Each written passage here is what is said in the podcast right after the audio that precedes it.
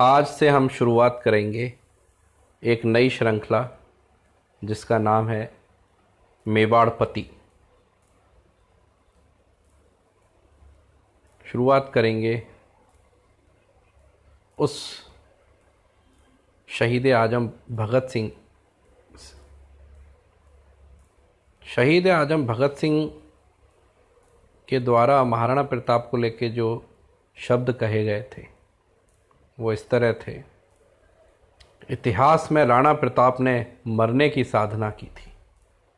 एक तरफ़ थी दिल्ली के महाप्रतापी सम्राट अकबर की महाशक्ति, जिसके साथ वे भी थे, जिन्हें उनके साथ होना ही था, और वे भी थे, जिन्हें प्रताप के साथ होना था।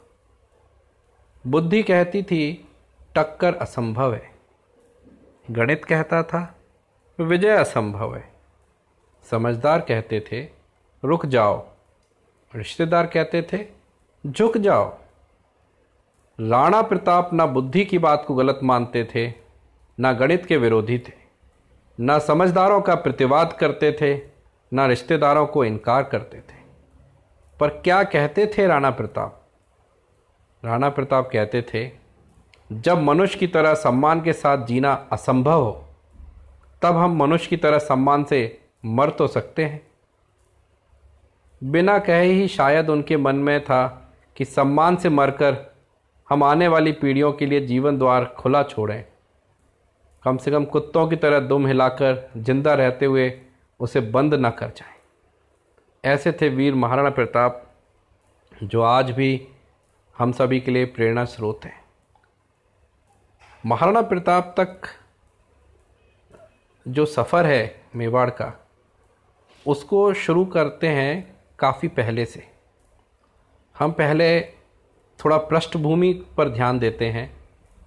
जब राणा रतन सिंह अपनी आत्मा होती देखे और महारानी पद्मिनी अमर जौहर के बाद दिल्ली और मेवाड़ का जो युद्ध सतत युद्ध था, वो जारी रहा।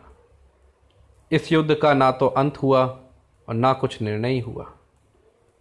चित्तौड़ में खिलजी द्वारा नियुक्त राजपूत शासक को 1326 में, जिन पर आक्रमी हमीर सिंह ने मार भगाया था, उनके वंश में ही आगे चलकर पूजनीय महाराणा प्रताप का जन्म हुआ था।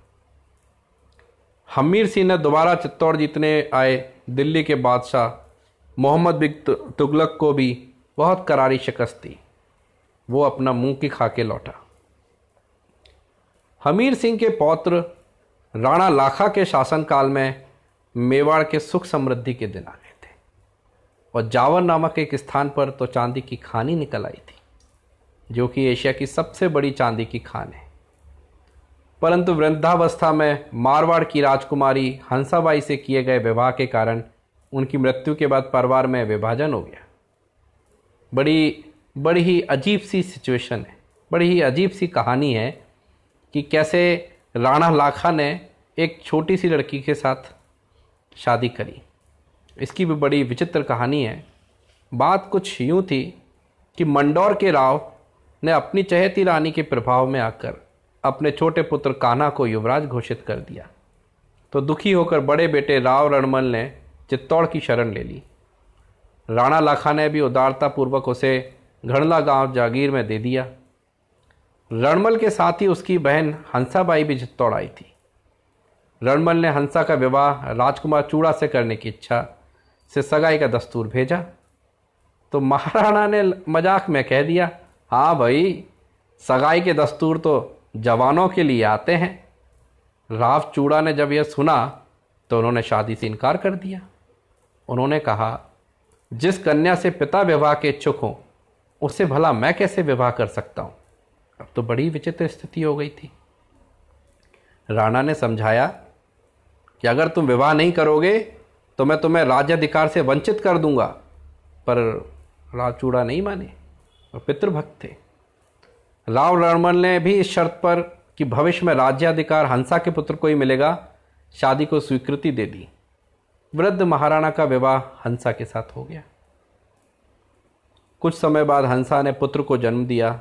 और जब राणा लाखा स्वर्ग सिधारे तो शासन तंत्र हंसाबाई व उनके भाई के हाथों में आ गया। बड़े पुत्र कुंवर चूड़ा भी चित्तौड़ छोड़कर मांडू चले गए। बाद में हंसा के पुत्र मोकल मेवाड़ के शासक बने।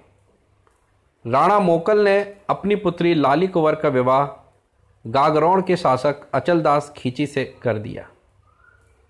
फिर आया 1423 जब मालवा के शासक होसंग शाह द्वारा किए गए आक्रमण से गागरोण दुर्ग की रक्षा करते हुए अचलदार स्वर को सिधार गए। तो महारानी ने अपनी मेवाड़ी परंपरा के अनुसार जौहर की ज्वाला में स्वयं को समर्पित कर दिया। ये बड़ा ही विचित्र था कि आग के दरिया में महारानियाँ, रानियाँ हँसते हँसते कूद जाती थी, जिसको जौहर बोलते थे। और पुरुष केसर या बाना लगा के युद्ध में निकल जाते थे। पर सबको अपनी इज़्ज़त का बहुत ख्याल था। मान की बात थी। 1433 में मोकल जब गुजरात के सैन्य अभियान पर जा रहे थे तो उनके ही एक चाचा ने हमला कर दिया और सपत्नी मोकल की हत्या कर दी।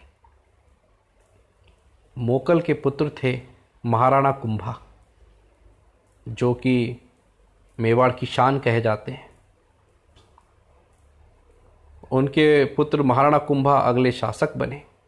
उन्होंने आसपास के मुस्लिम शासकों को अपने अपने स्थानों पर हराकर राजपूती राजनीति को एक नया रूप दिया और अपना आधिपत्य स्थापित किया। 35 वर्ष की अल्पायु में ही उनके द्वारा बनाए गए बत्तीसों दुर्गों में चित्तौड़गढ़, कुंभलगढ़, अचलगढ़ जहाँ स्थापत्य में शीर्षस्थ है, वहीं इन पर्वत दुर्गों में चमत्कृत करने वाले देवालय भी उन्होंने बनवाए थे।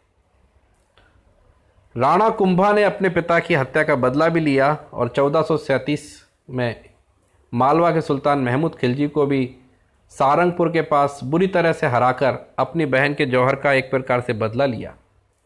यह अलग बात है कि उनका मुख्य अपराधी होशंग शाह ही नहीं, उसका बेटा भी इसके पूर्व दुनिया से निकल चुके थे। बाद में मालवा और गुजरात के शाह ने मिलकर मेवाड़ पर धावा बोला, लेकिन पराजित हुए। इस विजय के कारण आज भी चित्तौड़ में एक विजय स्तंभ बना हुआ है। कभी अपन चित्तौड़गढ़ चलेंगे तो अपन चल के वो विजय स्तंभ देखेंगे, जो राणा कुंभा ने बनवाया था। लेकिन मेवाड़ के इतिहास में सब कुछ आदर्श और अच्छा ही नहीं था। प्रतापी महाराणा कुंभा एक दिन कुंभलगढ़ किले के पास स्थित नीलकंठ महादेव मंदिर में पूजन कर रहे थे, तभी उनके बेटे उदय सिंह प्रथम ने उनकी हत्या कर दी। छी छी।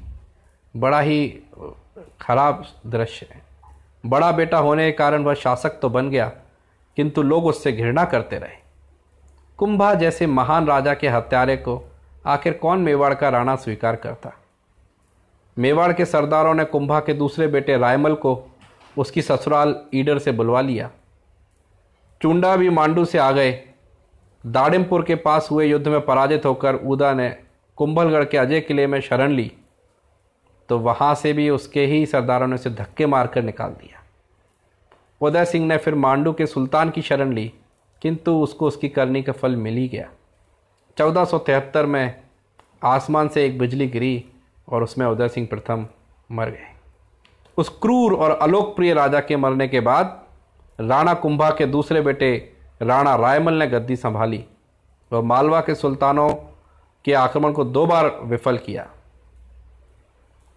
रायमल के फिर पुत्र हुए, तेरह पुत्र हुए थे। उस जमाने में बहुत बहुत पुत्र होते थे, बहुत बहुत शादियाँ होती थी।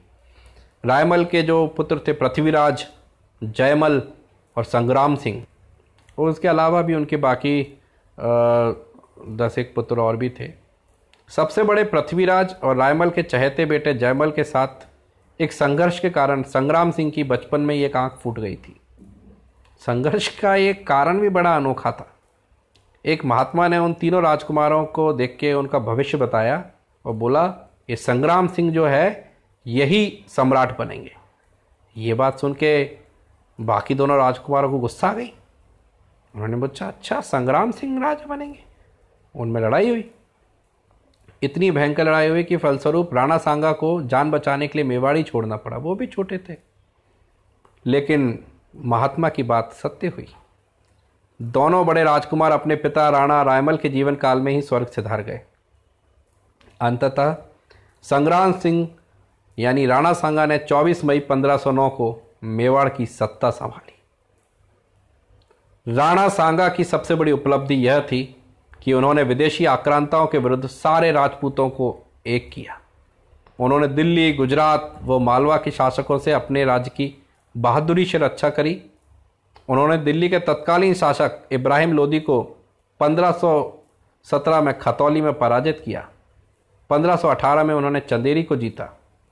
बाद में जब बाबर ने दिल्ली पर अधिकार जमा लिया तो फरवरी 1527 में बयाना के युद्ध में राणा सांगा ने बाबर को भी हराया। लेकिन उसके बाद खानवा का युद्ध हुआ 17 मार्च 1527 में, जिसमें राणा सांगा बहुत गंभीर रूप से घायल हो गए।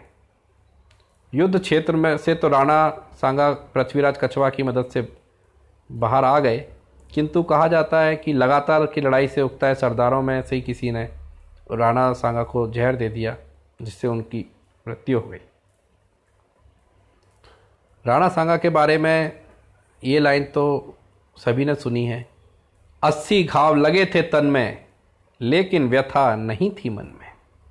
युद्धों में एक भुजा, एक आँख, एक टांग होने और अनगणित जख्मों के बावजूद उन्होंने अपना महापराक्रम कभी नहीं खोया। इस प्रकार सत्ता संघर्ष का दीमक इस राज परिवार को लग चुका था। जैसे ही राणा सांगा मरे, उसके बाद तो यह और भी विकराल हो गया। 1534 में गुजरात के बादशाह बहादुर शाह ने मेवाड़ पर हमला किया।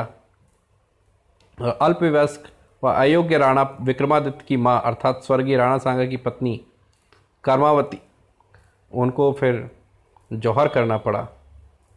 और इसी के साथ महाराणा सांगा के बड़े भाई पृथ्वीदास के दासी पुत्र बनबीर ने अठारह वर्षीय महाराणा विक्रमादित्य का कत्ल कर दिया।